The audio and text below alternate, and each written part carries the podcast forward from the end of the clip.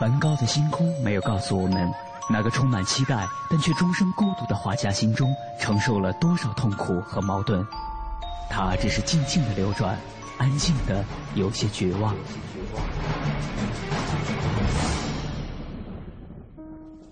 莫奈的睡莲没有告诉我们，那个喜爱平静的人在动荡的时代中，心里有着多少的叹息和遗憾。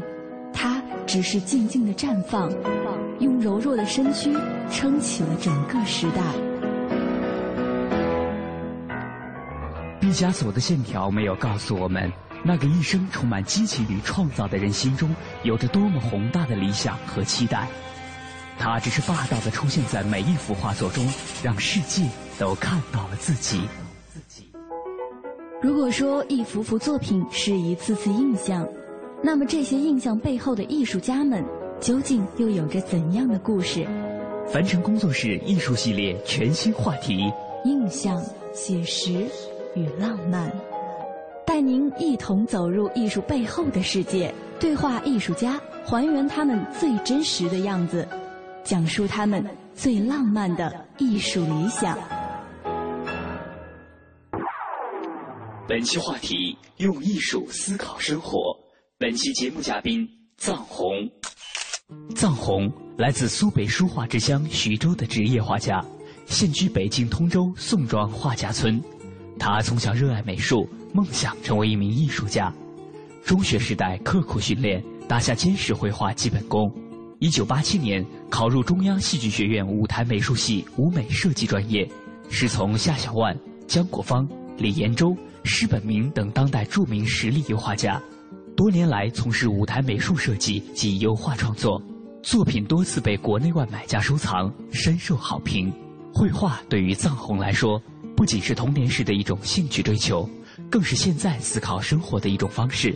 在他一路走来的路上，似乎曾经离开过绘画，但在他心中，那个热爱绘画的灵魂似乎从来没有走远过。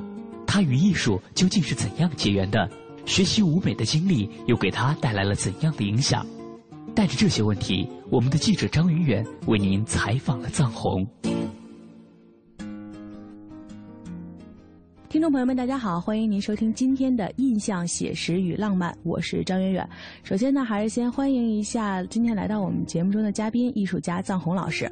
听众朋友们，大家好。其实首先跟臧老师聊第一个问题，可能还是我们几乎问每个艺术家一开始的问题，就是您什么时候开始走上这条道了？什么时候开始学画画的？或者说您是从小时候开始就喜欢画画吗？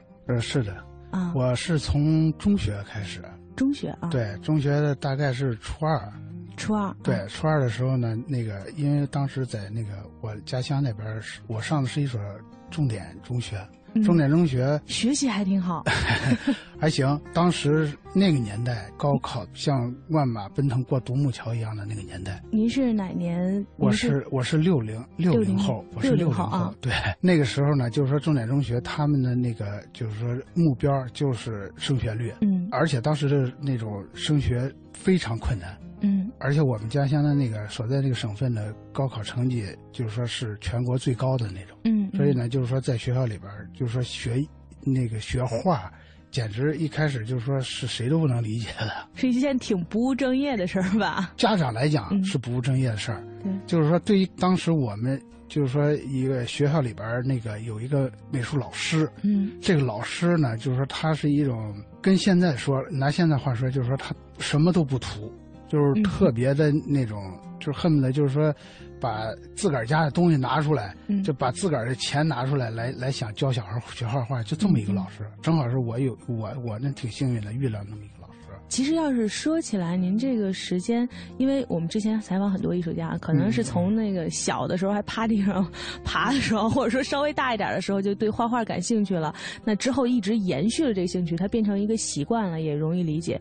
像您这个可能到初中2年级的时候，可以说小不小，说大也不大，这么一个时候，然后又在重点高中，大家都不应该想画画这件事儿的这么一个时间点和一个地方，您怎么就在这个时候突然间对画画产生兴趣了呢？这个呢，我想跟您聊聊，就是说这个咱们国家的这种就是教育，每个孩子他的天分、他的资质是不一样的。就拿我来说，我虽然考上重点高中了，但是我知道我这个人是一个逻辑思维特别不强的一个人，尤其是数理化这一块数理化这一块我就是、那个、难倒了好多英雄汉、啊、对。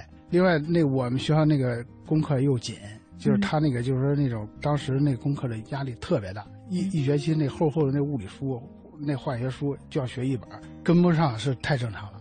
因为重点中学里边他那竞争压力又大，当时呢又是考学的这种压力，所以说那个到了初中的时候就面临着一个就是你将来你何去何从的问题。嗯，这个时候对于每个孩子来讲就是那种无形的那种压力，嗯，要有一种想突破自己，想那种就把自己很渺茫的这种出路想给自个儿找出路这样的一个心理。嗯，正好呢那个学校里这个美术老师呢他在那个美术课上边他就发掘这学生，看哪个学生画画好、他就给他拉到那个美术小组里边。这样的我记得我就是被拉过去了，生拉过去以后，结果我那个兴趣小组里边有几个就是说比我高年级的那个同学，现在呢也都是一些职业艺术家，他们也成为职业艺术家。对，那您这位美术老师真的很厉害，就是替很多人开始了这个职业梦想的第一步。对对对，他那个就是说他的眼光还是很独到的、就他发掘的这些学生，就是原来就是说在那个就是中学里边就是小学里边甚至人家少年宫的或者什么的，他本来就是学画画的，在课堂上边那个发现了以后他就给拉到那个美术小组、我就跟着这帮大哥在一块混，等于是跟着他们学、这样子。那您后来跟这个美术老师还有联系吗？有、那这个美术老师现在就是一直担任美术老师的职务，有自己做艺术家吗？没有，他就是那个、他是文革时候的那种那一代的老师吧，就是说他自己没有什么学历，但是他有这种眼光，他对就是说学生将来的潜质啊什么的，他有他自己独到的这种发掘能力吧，这样。对，所以有的时候真的是我们其实之前也采访过很多艺术家，其中也有人说，可能我就是觉得自己想做这个艺术行业的这个艺术从业者，可能想去做教师什么的。从这方面来讲，我觉得好像不管是将来成为艺术家，还是这个艺术行业从业者，其实都是一件挺伟大的一件事情。如果说能够即使自己不做艺术家，但是能够发掘出很多艺术家，或者说培养出他们最初的兴趣，也是一件挺棒的事儿。那对当时的您来说啊，咱们还是说回当时，一个挺有压力的，想寻找出路的一个孩子，对，应该说是初二一个孩子。对，那您当时有想过这个可能是说，哎，我将来的一个出路，或者说其实一定程度上就跟有的人喜欢篮球，有的人喜欢足球一样，那这个是我发泄压力的一种方式。您当时是把这个画画这件事当成哪种来理解的？没错，就是说出路这是一方面，另外还有你说的那个，就是说他正好在那个青春期的那孩子，他有一种就是说。我在学习上这方面可能不行，我要在另外一方面我要证明自己，也是一种就是说据你讲的可能是一种心理上的一种补偿，就是说你画画好，或者是你某一些方面，我们学校还是一个体育，江苏省体育学校，从我们学校出去好多那个国家级运动健将什么的，就是这个美术班呢它就是另外一条路，就是说那个能出一些就是。后来就是说我们这学陆陆续续考上好多艺术院校的学生，就我们这个班里边，那个美术班里边，在当时我们家乡徐州那边相当有名，就是叫徐州三中的这个美术班，在一提这个就是说那个社会上的人都知道，这样就办成了一个尖子生特色培育班了，是吧？对，就像艺术特长的一个培训班，但是当时和现在的这种就是社会上的这些有考前班哈不一样，对，考前班不一样。那时候是特别纯粹的，那个老师他就是说我也不收钱，我也不那个就是没有经济上的这种就是说好处，我就是为了就是说证明我的教学能力，证明我这个我能给学校带来升学率。当时学校等于是给他开这个美术班，给了他一个特权。为什么呢？因为我们这些孩子就是。要大量的时间，上午上文化课，下午就得上他那美术班去画画去。下午的好多自习课什么的，就数理化有些课就不上了。这个对于学校来讲非常冒险的，对，学校批准的，所以就把这个权利交给他了。他更得那个，就是说在学校做出这种成绩，要不然的话他没法跟学校交代这样。所以真是您遇上一个这个各种巧合都碰到一块了。可能对于您这个美术老师来说，在这样一个我们其实一定程度上也能理解，在这样一个重点学校里面。可能美术并不是一个被关注、被校领导关注的这么一个项目，然后自己能被委以重任，可能这美术老师首先本身自己也希望能够很努力地做出一些成绩来，然后对于这些孩子来说呢，有才华的孩子来说呢，正好恰逢其时，有这么一件事儿能够追求梦想。那当时觉得自己那段时间，现在回忆起来，如果用一词概括的话，你会用什么词？快乐，但是跟小大人似的那种快乐，就是说那种一直有这种使命感，好像就是说，因为确实就是他把我们引到这条路上以后，就是我们自觉不自觉的，就是要把自个儿塑造成自己想做的那种人，就是想做画家，想做艺术家。当然了，后来我的这个经历也比较复杂，比较那个就是求学经历、工作经历，可能一开始也没有就是那种条件，完全就是说从事纯艺术。但是现在慢慢的，我等于是我想回归了，我还是想做画家，我还是想这辈子就从事这个我喜欢的这个职业，是这样。那当时，因为我们小的时候啊，可能大家都会有那么一个阶段，就是心里有一个特崇拜的人，或者说我要成为什么样的人。您既然刚才说到这块了，有一种使命感，想成为画家。当时有自己内心，比如说特别崇拜的画家，或者想成为谁那样的人吗？当时我们那个年代吧，就是刚刚改革开放初期，那个时候那个中国的这个艺术思潮，就是说大量的就是新鲜的东西已经进到国内来了。我们当时接触最多的就是印象派。印象派的那些大师，就是我特别那个崇拜的，就是像塞尚啊、像莫奈啊，什么那批人，就当时感觉，哎呦，他们那种生活，哎呀，太好了，就是他们苦的那段就没看着，是吧？因为那个我们看的那些，就是说介绍的这些书籍啊什么的，都是讲他的艺术成就，讲他的艺术成就，他的那个作品啊，那个在这个艺术史上的这种地位，还有就是他创作的这些画和为什么他们就是说能脱颖而出，因为当时在那个年代，他是一个那个古典主义盛行、学院派的一个大环境下，为什么印象派能够异军突起？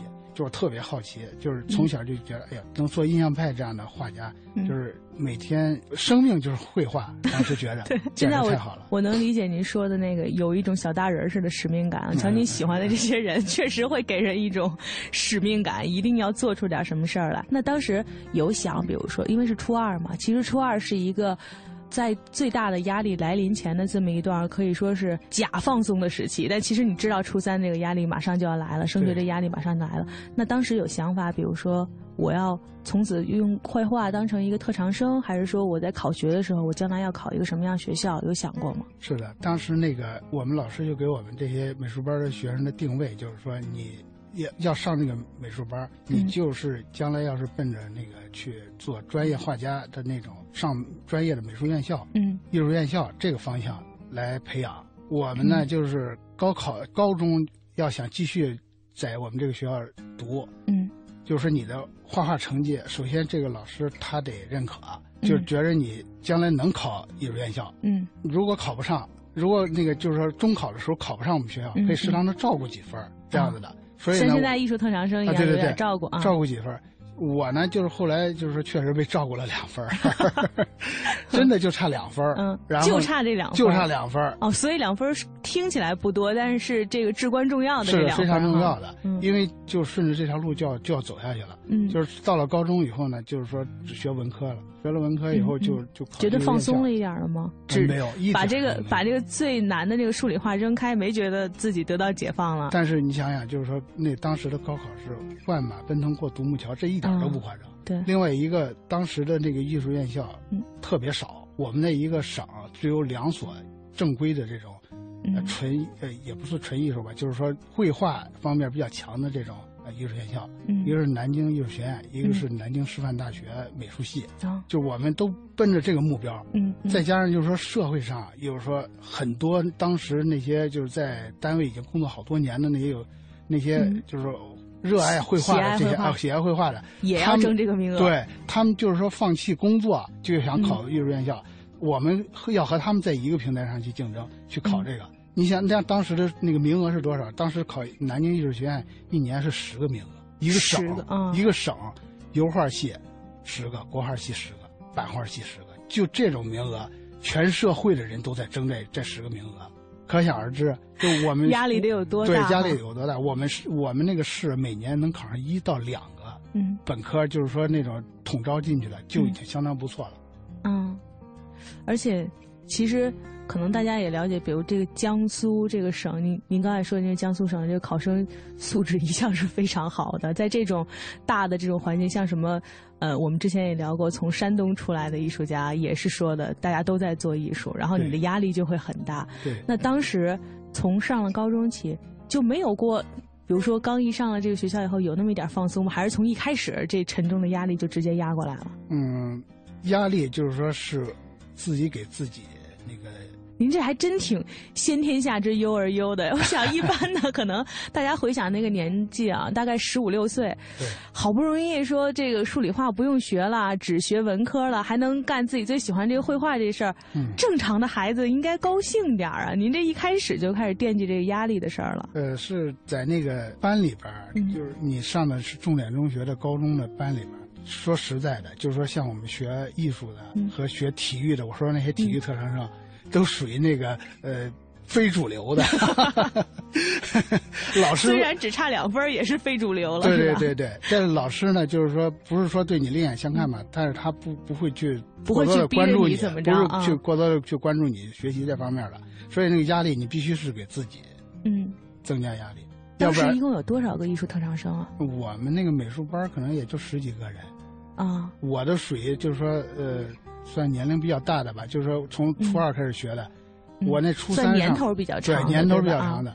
我那上边那几个师哥，就是人家到了高2的时候，人家就有考上的了，考上南京艺术学院的了。啊，高2的时候就可以去考了。对，高2去，他那第一年特别幸运，就是他一考就考上，连毕业都没毕业，直接就上南京艺术学院上学去了。哎呦，那羡慕的要死。所以就是说，那个后来就在他们的这些，就是等于是榜样的力量是无穷的。就跟着他们，就是觉得，哎，他这是有一个目标，这个一个人生的目标，可以说是当时是一个那个临时目标也好，或者短期目标也好，一定要考上南京艺术学院，这是当时的想法。一个班，这个美术特长班有10个，但是您刚才说了，可能像您所在的学校，可能一年能考上1到2个就已经挺不错的了。对，所以必须如果想完成这个目标，就必须成为这个班里边最拔尖的学生了，对吧？当时的目标是这样吗？对。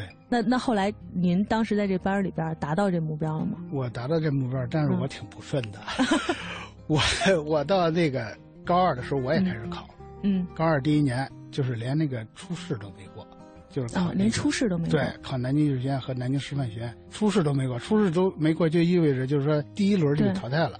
然后呢，没办法就接着上吧，就看接着上高3。高3那年呢，我那师哥又考了一个，又考南京艺术学院油画系了。而且就是说成绩都是我们班里边最好的。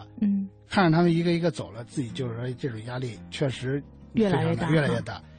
高3那年我又没考上。高3那年没考上，没办法，又去求老师给复读的机会。复读的机会，他又给那个安排到就是高3接着复读一年，然后最后一年就是说那个自个儿也练得差不多了，就是这回就是必须一击而中了那种感觉。然后呢，但是正好有个机会，就是那个我在报纸上偶然发现那个北京这边，当时的招生简章没有网络，也没有那个各种别的媒体，了解渠道很少，只能在报纸上看。报纸上看，每年就说某一天，可能这也是机缘巧合吧。就是我看到了《光明日报》发的那个，就是说北京这边中央戏剧学院招生，中央戏剧学院招生里其中有一个舞美系，舞美系的那个招生简章说需要那个就是说绘画的，那个考绘画。哎，我觉得这挺好的。然后呢，我就试着投作品，当时他是计画，那现在想起来简直就是说。就是真是有早无早打一杆那种感觉。我寄了6张画，我记得就是还是纸的，只卷一条卷寄到学校，老师这边给你看着你的画行，才允许你报名。当时就是你拿到准考证是需要看你的画。然后我就寄完了以后，哎，准考证还下来了。下来以后那年又正好是在考点是在南京。他那个就是全国招生，那个当时学校都是那个外派老师到各个考点去招生。结果就在这个考点上，就是招我的这个老师，就是后来把我招进戏剧学院的这个老师，就在那个考点，然后就这么考到那个戏剧学院来了。当时啊，咱们再说回当时您这不太顺的这2次考试啊，也是班里的尖子生了。当时想过为什么考去以后，就是这诗歌可能虽然说很优秀啊，都是很优秀的诗歌了，但是为什么他能考上，您考不上？您当时有分析过这原因吗？是您当时画风不被老师喜欢，还是因为什么？一个是就是说感觉自己还是功底不像我那两个诗歌啊，就是说功夫那么扎实，因为那两个诗歌啊，他们就是说。就是之前我跟您说的，他们原来在少年宫学过啊，少年宫从小学的，人家童子功，对，我是等于有点那个晚了，还有点晚了，对，人家呢就是说另外一个，他们就是说那个老家那边就是上什么浙江美院啊、四川美院都进修过，就是在中学的时候就跑到美术院校里边去学过，对那个美院的考试的那一套，或者就是说这个美院的这些就是了如指掌啊，就是熟悉程度比我要强，我对这个就是考学的路子可能还没有把握太好的前两年。对，那等于咱就后边的就不用说了，从人家开头就开得早，然后人家学的时候呢，人家又走得深，所以一下就岔开了。对对。那后来，不过其实我觉得有好多时候因缘际会，这个巧合，巧合造，有的时候我们说巧合真的是改变和造就了我们的人生哈。可能如果说正常情况下您去学，可能。不管是报国画、版画，还是哪，就专门是学艺术了。结果没想到，哎，学了舞美。对。那当时学了舞美以后，有什么想法？其实，第一肯定是压力减缓了，觉得终于这出学这自己上学这个有一条出路了。对。那上了学以后，觉得跟自己想的一样吗？第一天就是说我们上学第一天，就是那个班主任老师就把我们叫一块儿，就是给我们上了一课，非常深刻了，我到现在都记得。他的意思就是说。你们考到戏剧学院来，虽然这个学校就是说是一个名气很大的学校，但是你们的这个学习，已经不是纯艺术的，你们的专业不是纯艺术专业了。为什么跟我们那么说？他说你们就是说是戏剧艺术是一个集体艺术，是一个集体创作的一个过程，你们是这个戏剧艺术当中的一个环节。是一个门类，你们不是一个，就是意思就是说你不是你以你为主导的这样的一个艺术创作，而以导演中心制。当时就是说咱们国家的戏剧都是苏派的那种，要按导演意图来创作的这个戏剧，所以说你们是导演的助手，是辅助性的这种工作。就您说的是不是纯艺术家，是纯艺术工作者。你做的工作，将来的工作就是做艺术工作者的这个身份来那个。说你们现在就是说想退学还来得及，但是我们班十几个人没一个退学的，好不容易考上是吧？对对对。但是当时啊，有觉得有挫败感吗？没有，没有，没有。那你可是原来想印象派那批大师，想当艺术家的，现在突然间说变成了这个整个环节里的一小螺丝钉了，导演中心制，导演指哪咱得打哪的这种，没失落过。当时就是觉得。先上了再说，先走走看，先上了再说。另外一个，我们又不是那个我们的主课，第一年、第二年还是会画，主课还是会画，而且师资力量相当强大，全是那个央美毕业的那个高材生给我们代课，就是我的那些就是专业课，当时叫专业基础课的那些老师，现在全是国内的那种大画家，现在所以说，虽然是说变成了这个艺术从业者，但是其实对于您来说，这诱惑还是在的哈，学习机会也有，然后呢，同时还缓解了这个考学的这个压力了。是的，是的啊。那另外还打开了一扇窗，就是戏剧艺术的这扇窗。感觉又是一个人生的一个大的一个宝库似的。您正在收听的是凡尘工作室全新系列《印象、写实与浪漫》。精彩稍后继续。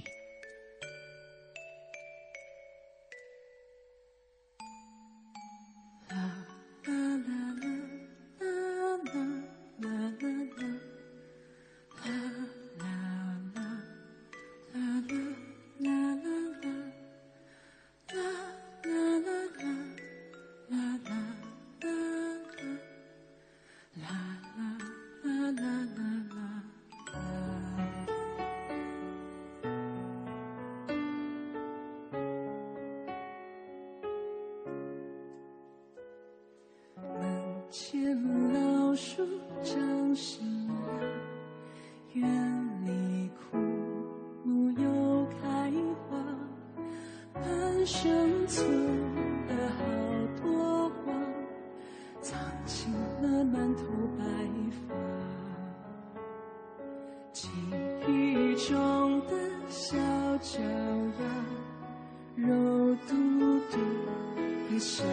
岁吧，一生把爱交给他，只为那一声爸爸。时间都去哪儿了？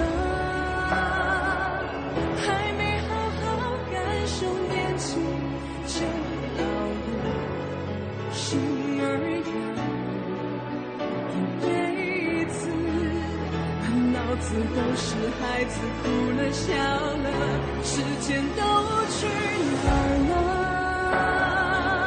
还没好好看看你，眼睛就花了。柴米油盐半辈子，转眼就只剩下满脸的皱纹。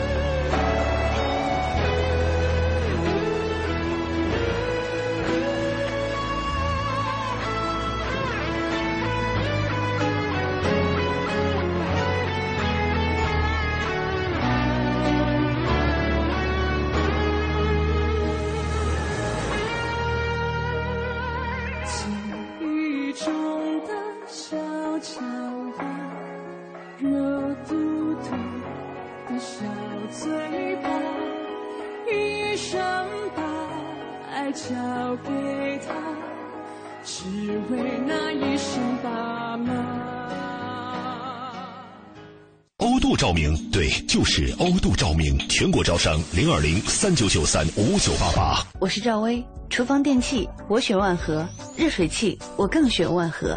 联邦30年中国好家具，联邦家私中国家具领导品牌。奶瓶35，背带裤129，学步车468。姐，这小家伙开销可不小呢。 自从儿子出生以后啊，我都好久没有买过新衣服了。你姐夫也不送我花了。姐，过日子不能光靠省，还得学会经营呢。你得学学理财了。据我了解呀，白银投资就不错，只看一根 K 线图，22小时随时交易，模拟一次就会做。你边带宝宝边做白银，什么都不耽误。是吗？你再详细说说。 你呀，发条短信808到12114了解一下，免费咨询。好，808到12114是吧？我现在就发条问问。白银投资让你的生活更美好，发送短信808到12114，发送808到12114，免费开户做白银。投资风险需谨慎。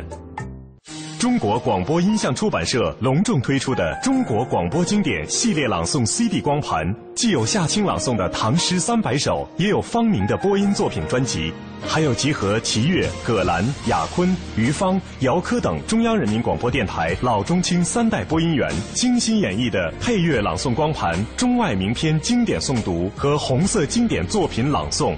朗诵作品风格多样，赏心悦耳，是中国朗诵艺术的优秀典范。产品均随碟附有作品原文，是学习、欣赏和正音的难得佳品。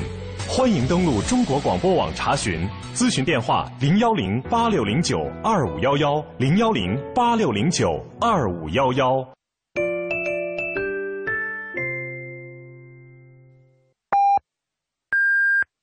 北京时间22:30。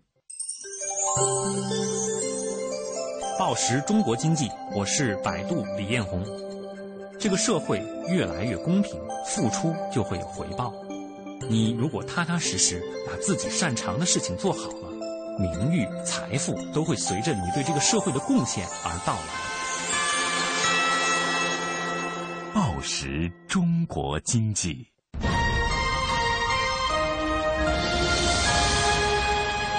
经济之声，进一步的想你。经济之声，这里是中央人民广播电台经济之声。每当夜晚来临的时候，天晴满树花开，雨天一湖涟漪，阳光照耀城市，微风穿越指尖。 Thank you. 入夜每个电台播放的情歌，沿途每条山路铺开的影子，一切因为内心有一个坚定的理想而生动。在内心的世界，艺术家们是不羁的行者。那个梦想因为自由，所以浪漫；因为真实，所以感动。他们任由自己的想法穿越阻隔，肆意绽放。凡尘工作室易筋经系列全新节目《印象、写实与浪漫》正在继续。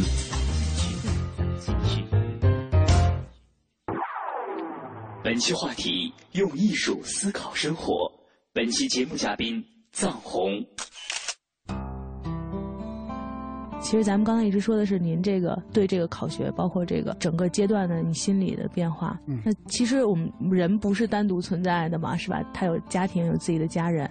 那在这个过程中，从初二进入美术班开始，到这个复读了一年，终于考上了，这个过程中家人是什么态度？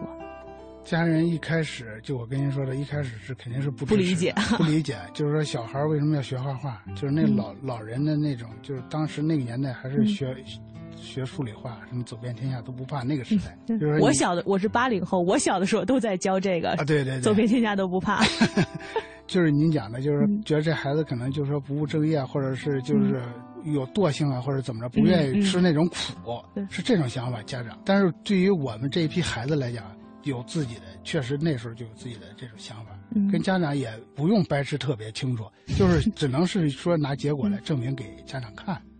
当时就是这种想法。那当时是什么时候开始家长觉得，哎，要不然这孩子好像真挺适合画画的，就学这个得了？什么时候开始他们转变了呢？那就是到了考学的那个快到冲刺了，那最后一年了。也没办法了，就高二失败了之后，到高三那年的时候了，是吧？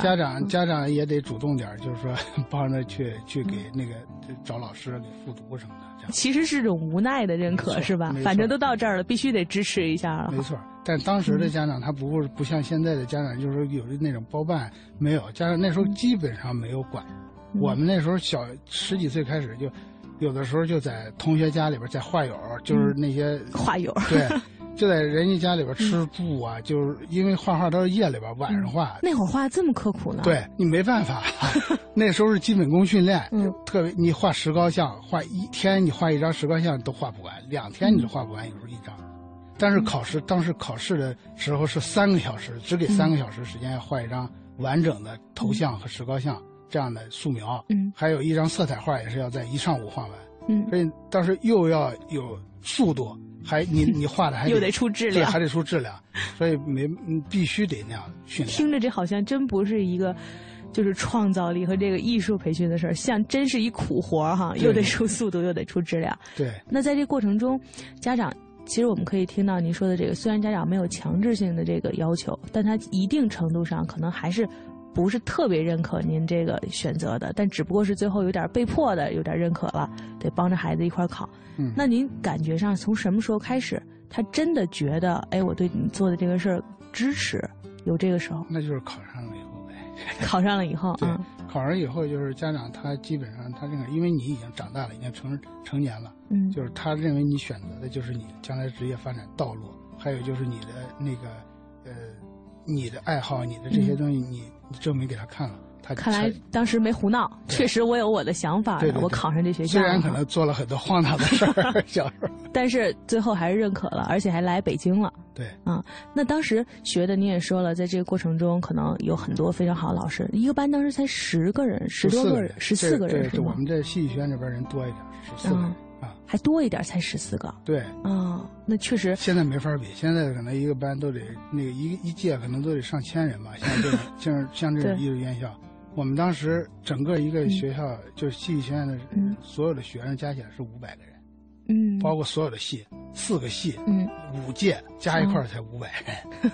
数量特别少，这14个人可以听起来，从这数字就可以听出来，大家应该关系都是很好的哈。对对。那之后同班同学有像您一样，比如说后来有从事艺术的吗？还是大家就真的是从事比如说戏剧、舞美这个专业了？毕业当时大家肯定都是就是按照走自己专业的，走自己专业这块儿。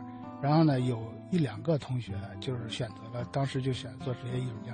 嗯嗯。哎、就一直就是也没有就是在找单位什么的，就是一直做艺术。一直到今天还在做，所以其实当时可见这几年的这个学习，像您说的这个很，就是有很好的老师来教你们这个事情，给大家打的基础，包括对这个艺术的这个热情一直没有熄灭，可能也有这方面的原因哈。那当时咱们说回您开始到这个学校了，老师虽然第一天给了一个当头喝棒，说可以退学，大家没人走。那之后的学习过程中，觉得自己是。有点迷糊，比如说有点想我是做舞美的还是走我这艺术的道路呢？还是说自己慢慢有点摸清楚了我该怎么做了？说老实话呢，就是那5年在戏剧学院的这种学习，确实是这一辈子当中掌握知识最多的这5年。这5年当中不光绘画，就是当时我们就学设计专业了，就是学那舞美设计。他是说是叫文学要读脚本。要那个叫自己画草图、画气氛图、画什么的这些，他学了，就说戏剧学院教给了我们这种创作方法，我觉得这个是我们一辈子受益的，他不是说让你从技术上面就是说给你一个工种是吧？对，一个工种，他是教你创作方法，就是艺术创作的规律，那些老师他教的是你这方面，而且呢，就是说技术方面有美院的那些老师就是。进来以后，我们那些专业课的那些老那些他们在那画就行了，我们在旁边看就学了。另外一个把那个艺术创作方法这块教给我们，所以呢，当时就是毕业以后就是干舞美的是我们班肯定就是最多的，干舞美的就是说你在创作方面都不发怵，因为创作一部戏的舞美就是挺复杂，一个工程是这样的，创作方面你都不怵，那个另外一个就是对你这种。锻炼，确实要比就是说，如果我一开始就考上油画系，就在面对着就是说纯搞艺术，肯定要锻炼的更多，在戏剧学院这块。所以我本来接下来还有一个问题呢，我估计可能这问题都不用问了。我本来这问题就是说，您觉得和当时如果说非常顺，像这师哥一样，直接考上艺术院校，我就学，不管是油画还是版画，学某一种，比较起来，上这个学舞美专业这个。是算不算走弯路了？从您刚才说的这个看来是不算，是吧？不，而且有很大帮助。对，而且是殊途同归。我认为就是说，艺术创作它的规律都是相通的。戏剧学院给予了我们是一个更大开阔的一个眼界，一个平台，把这个戏剧的，把你这个视野给你拓宽了。在戏剧学院这段时间的学习，另外一个出来以后的工作，虽然我那个是因为客观原因，但后来我没有去画画，那么多年没有去画画。那是客观原因，那并不是说是在戏剧学习的问题，因为出来以后我也是分配到那个就是部队的那个文工团做舞美，就是从事了好几年那个舞美，干舞美这工作。当时就是说在这个当中，你就是体会到这个工作里边的酸甜苦辣啊什么的，你那是因为这生存，你去找一个工作，它跟就是说你从事不从事这个绘画，从事这个没有关系，那是你个人的问题，是这样。所以说，虽然在一定程度上，好像把这个时间从原来在画友家里都得住着画石膏像，每天的生活只有画画这件事儿，到分配成你有各种课，然后有各种想的东西，有各种需要关注的东西，似乎时间是分散了。但是有一点好处是，他在创作这件事情上怎么创作，然后你创作的时候，你的整个的思路怎么样去均衡这件事情上，其实给了您很大帮助。对。我现在认为，就是绘画这个艺术门类，它的最大的、最可贵的地方是创作、原创。就是它是，就是像那个，它不是一个技术。就像陈丹青说的，就是说画不是看你的技术的好坏，是看你这个人的感受。如果你的就是说这个人的感受能打动观众，你这就是好画。如果就是说你这个培养你的创作感受和你创作方法，这是。重中之重，而不是说培养你就是怎么把这张画制作得很精良，那个是一方面，那个确实就是说那个在某些程度上也很重要，但是那个不是本质，最本质的东西是创作方法和这种你的心理感受和这种感受是特别重要的。其实说到这儿，我可能真的是有点，我有一点明白啊。因为您刚刚说到舞美的时候，我会觉得它不就是比如说咱们设计这个舞美，比如灯光啊，或者说这些所有这些东西，好像感觉把你这时间应该是一个，就像您说的一个技术工种啊，一个专门一个很专业的一个技术门类，好像与艺术创作无关。但是如果说我们听了刚刚臧老师说的啊，就是你需要研究什么？比如你平时画的是舞台气氛的草图，你想的是怎么打动观众，怎么在这儿让他感同身受。其实您一直在做的，虽然好像功夫没在绘画上，但是一直都在怎么样能够打动人的这个创作上。所以最后画与不画，它其实就是一种形式了哈。对对对，像国外的那些大艺术家，他们就是说在这个艺术那里边，就是他不是一个纯粹的画家，像毕加索这样的。他是一个跨界的一个艺术家，像艺术，像那个就您那时候做的那个，就像西班牙的那些艺术家，西班牙的达利，像毕加索这样的，他们除了绘画以外，当时他那个年代，他们也做舞美，他们也做那个舞台设计，而且都是现在都是艺术史上留下来的很经典的那种舞美设计。对，因为他那时候他就是做舞美是一种兴趣，是一种爱好，是一种好玩，等于是。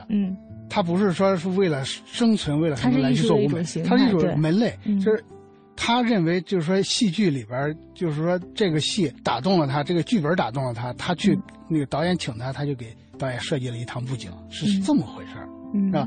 跟咱们就是说那个聊的这个说，你说绘画和那个和舞美有什么本质的区别？我认为没有，我认为同样是艺术创作，只不过就是说这个。绘画，纯绘画，它是一个很个人的事情。这个舞美，它是一个就是说是一个集合的事情，对对对，是一个集体创作的一个，是一个跟是一个不是你独立完成的这个作品，它是整体的作品当中的一部分，它是这个整体戏剧艺术当中的一个部分，这样形象的那部分。所以其实从您刚刚说的这个话，我们也都能体会到。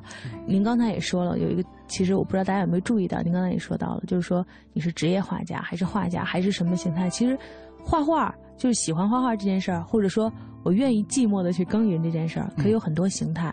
像您说的，很多在做舞美的人，可能我业余时间做一个画室，我还坚持画画，我也是在耕耘。对，为什么您不能这样呢？因为后来吧，我的工作就是变化太大了。我就是说从事的行业也比较多，跨行就等于是跨界太多。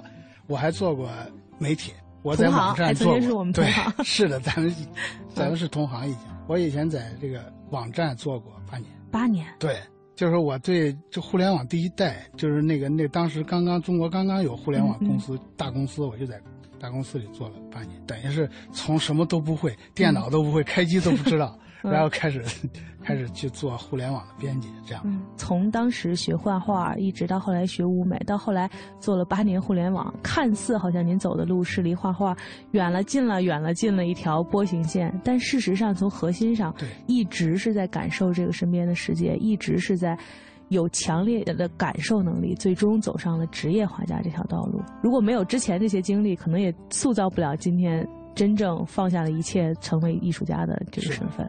感谢大家收听今天的节目，在明天的节目中呢，我们将为您继续采访臧洪老师，从他的作品中看看他这些年来一路追求艺术的道路。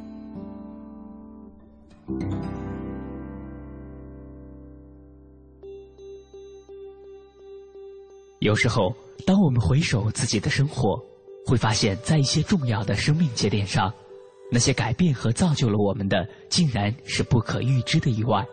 如果没有看到报纸上的招生信息，臧洪也许还会一门心思地在绘画的道路上继续走下去。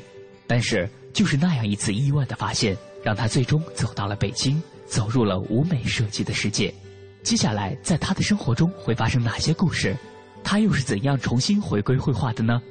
在明天的节目中，我们将为您继续采访臧洪。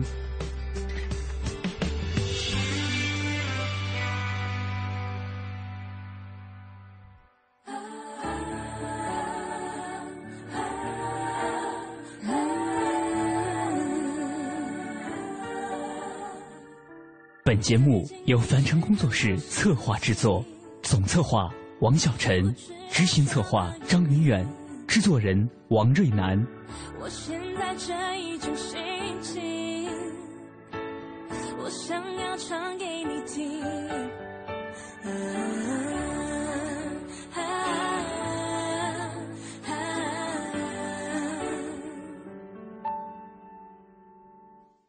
看着窗外的小星星，心里想着我的秘密，算不算爱我不太确定，我只知道我在想你。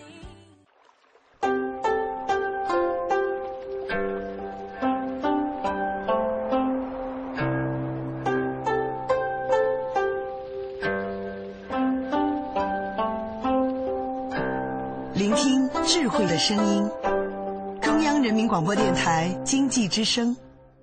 进一步的声音，经济之声。您即将收听到的是《非常科学》。探索发现，聚焦科技瞬间，感悟新知，记录地球故事。零距离破译人类生存奥秘，跨时空探索宇宙恒久之谜。非常科学，不一样的视角，不一样的科学。非常科学由中央人民广播电台经济之声与中国科协联合推出。听众朋友大家好，欢迎收听非常科学，我是亚楠。油脂是人体所需的六大营养素之一，在人类的日常饮食中扮演着重要的角色。它不但给人提供热量和必需的脂肪酸，更能够让食物变得更加美味可口。现在市场上食用油口味和种类都非常丰富，让我们不禁想到，我们的先人他们是吃什么油呢？他们又是如何获取油的呢？第一，动物油脂。最开始的时候，油都是动物脂肪中提取出来的。狩猎时代的人们就发现，在加热肉食的时候，会有液体从中渗出。这大概就是先民对于油脂最原始的认识了。有文字记载以来，油最开始叫做脂或者膏。按古书释名中曰：“带角曰脂，无角曰膏。”就是说，从有角的动物中提取出来的叫脂，从没有角的动物中提取出来的叫膏。比如牛油、羊油称脂，猪油则称膏。关于膏和脂还有另一种解释，《礼记内则》记载，当时烹饪牛羊油用葱调味，而猪油则用韭菜调味。凝固成固体的叫做脂，融化成液体的叫做膏。我们现在把凝固的叫脂，融化的叫油。膏脂一词已经基本不用了，但现在我们还有一个常用的成语还保留着这两个字，那就是明脂明膏。关于动物油脂在烹饪中的应用，还真有不少的文献都有记载。比如说，在《周礼》一书中规定了四季献给天子的鸟兽以及烹饪用油，不外乎就是牛油、羊油、猪油这几种动物油脂了。先秦时期的饮食乏善可陈，那个时候的蔬菜大都口感很差，流传到现在的也就是萝卜、韭菜、葱、蒜等等寥寥几种了。其余的已经基本退出了蔬菜行列，成为野草了。我们现在吃的大部分蔬菜品种都是在漫长的历史中逐渐从外国引进来的，因此那时候虽然贵为天子，也就是天天吃动物油煎肉了。当时的动物油脂除了烹饪之外，还用于照明。在《史记·秦始皇本纪》当中记载，秦陵地宫以人鱼膏为烛，夺不灭者久之。1968年，从河北省满城县西汉中山靖王刘胜之妻窦棺墓中出土了长信宫灯。专家根据出土的实物灯罩上方部分残留的少量蜡状残留物，推测出了宫灯内燃烧的物质也是动物油脂。第二，植物油脂。植物油料作物在我国具有很长的种植历史，品种呢也非常丰富。比如大豆，古代呢叫做蔬，春秋时期已经被列为五谷之一了。但那个时候的这些作物主要是作为粮食蔬菜作物，真正用来做榨油原料的大概在汉朝才出现。最开始用来榨油的原料也不是大豆，而是芝麻，而大豆是到了很久之后才被用作榨油原料的。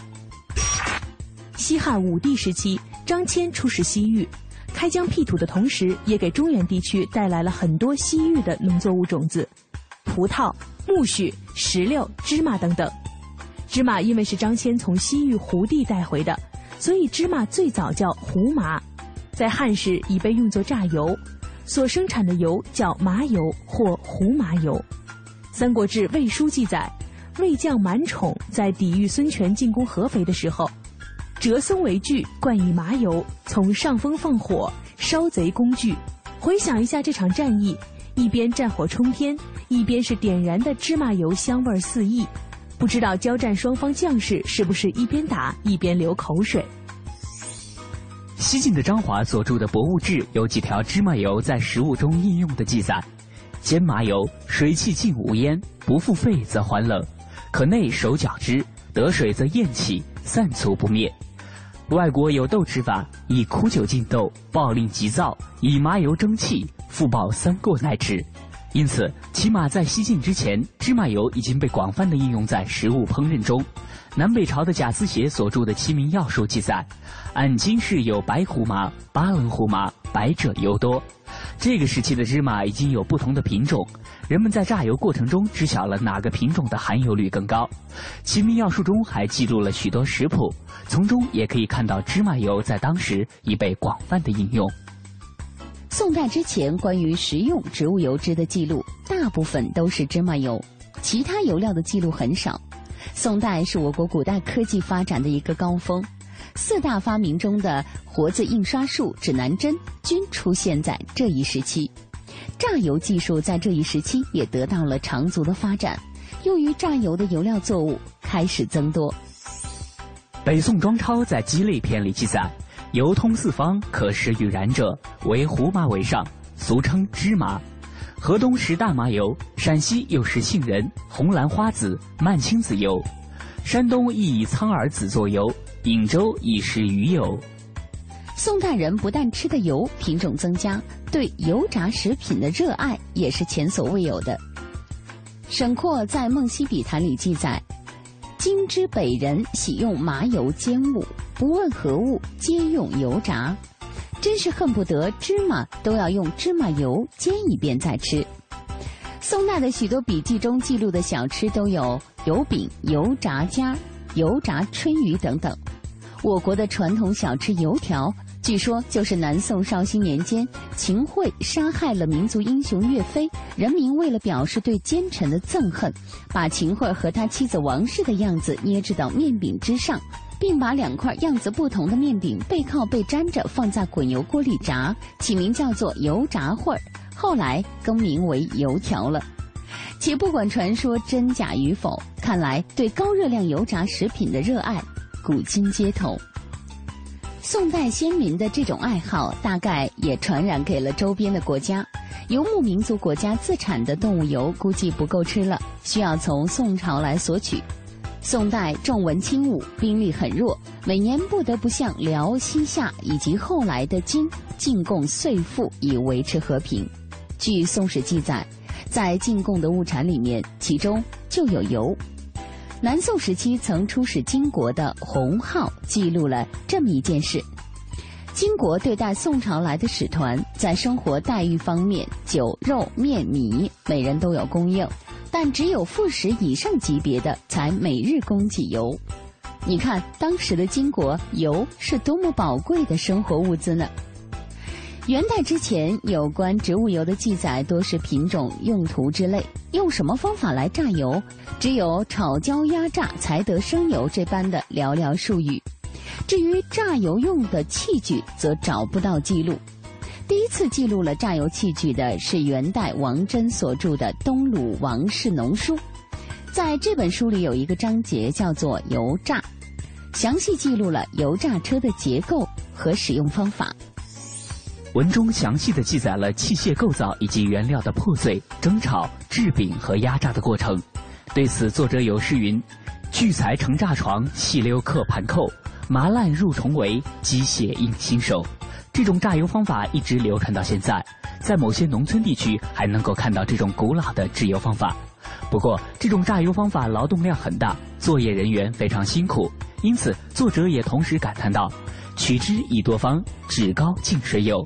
回顾室中妇，何尝润蓬手。”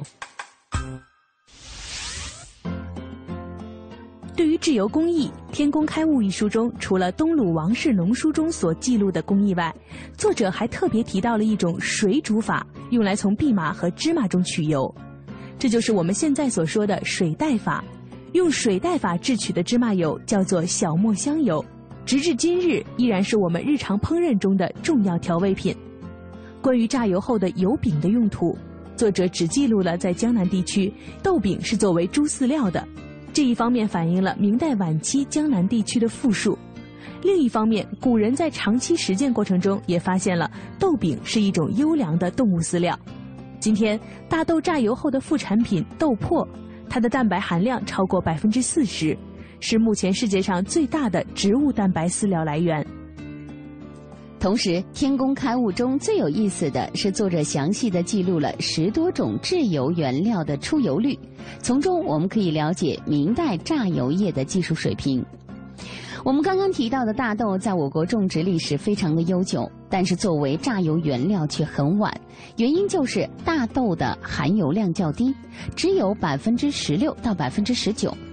到了明代，用压榨法的出油率仅为7.5%，而芝麻含油量较高，可以达到45%到50%，用压榨法能够获得接近35%的出油率。另外一种出油率很高的童子，其榨出的童子油不能食用，只能作为燃料。除了芝麻，其他的食用油油料作物很少有超过25%的出油率的，这就是芝麻油在很长时期内独领风骚的真正原因。鸦片战争之后，中国门户洞开，随着坚船利炮一起涌入的西方现代物件，对中国很多的传统行业造成了很大的冲击。1867年，英国商人在牛庄开办了牛庄豆饼厂，用蒸汽机做动力来取代原来的人工或畜力对大豆进行破碎。19世纪末，英国太古洋行在牛庄设立了一所新式的油坊，他们用蒸汽机将黄豆压碎，用手推螺旋式榨油机榨油。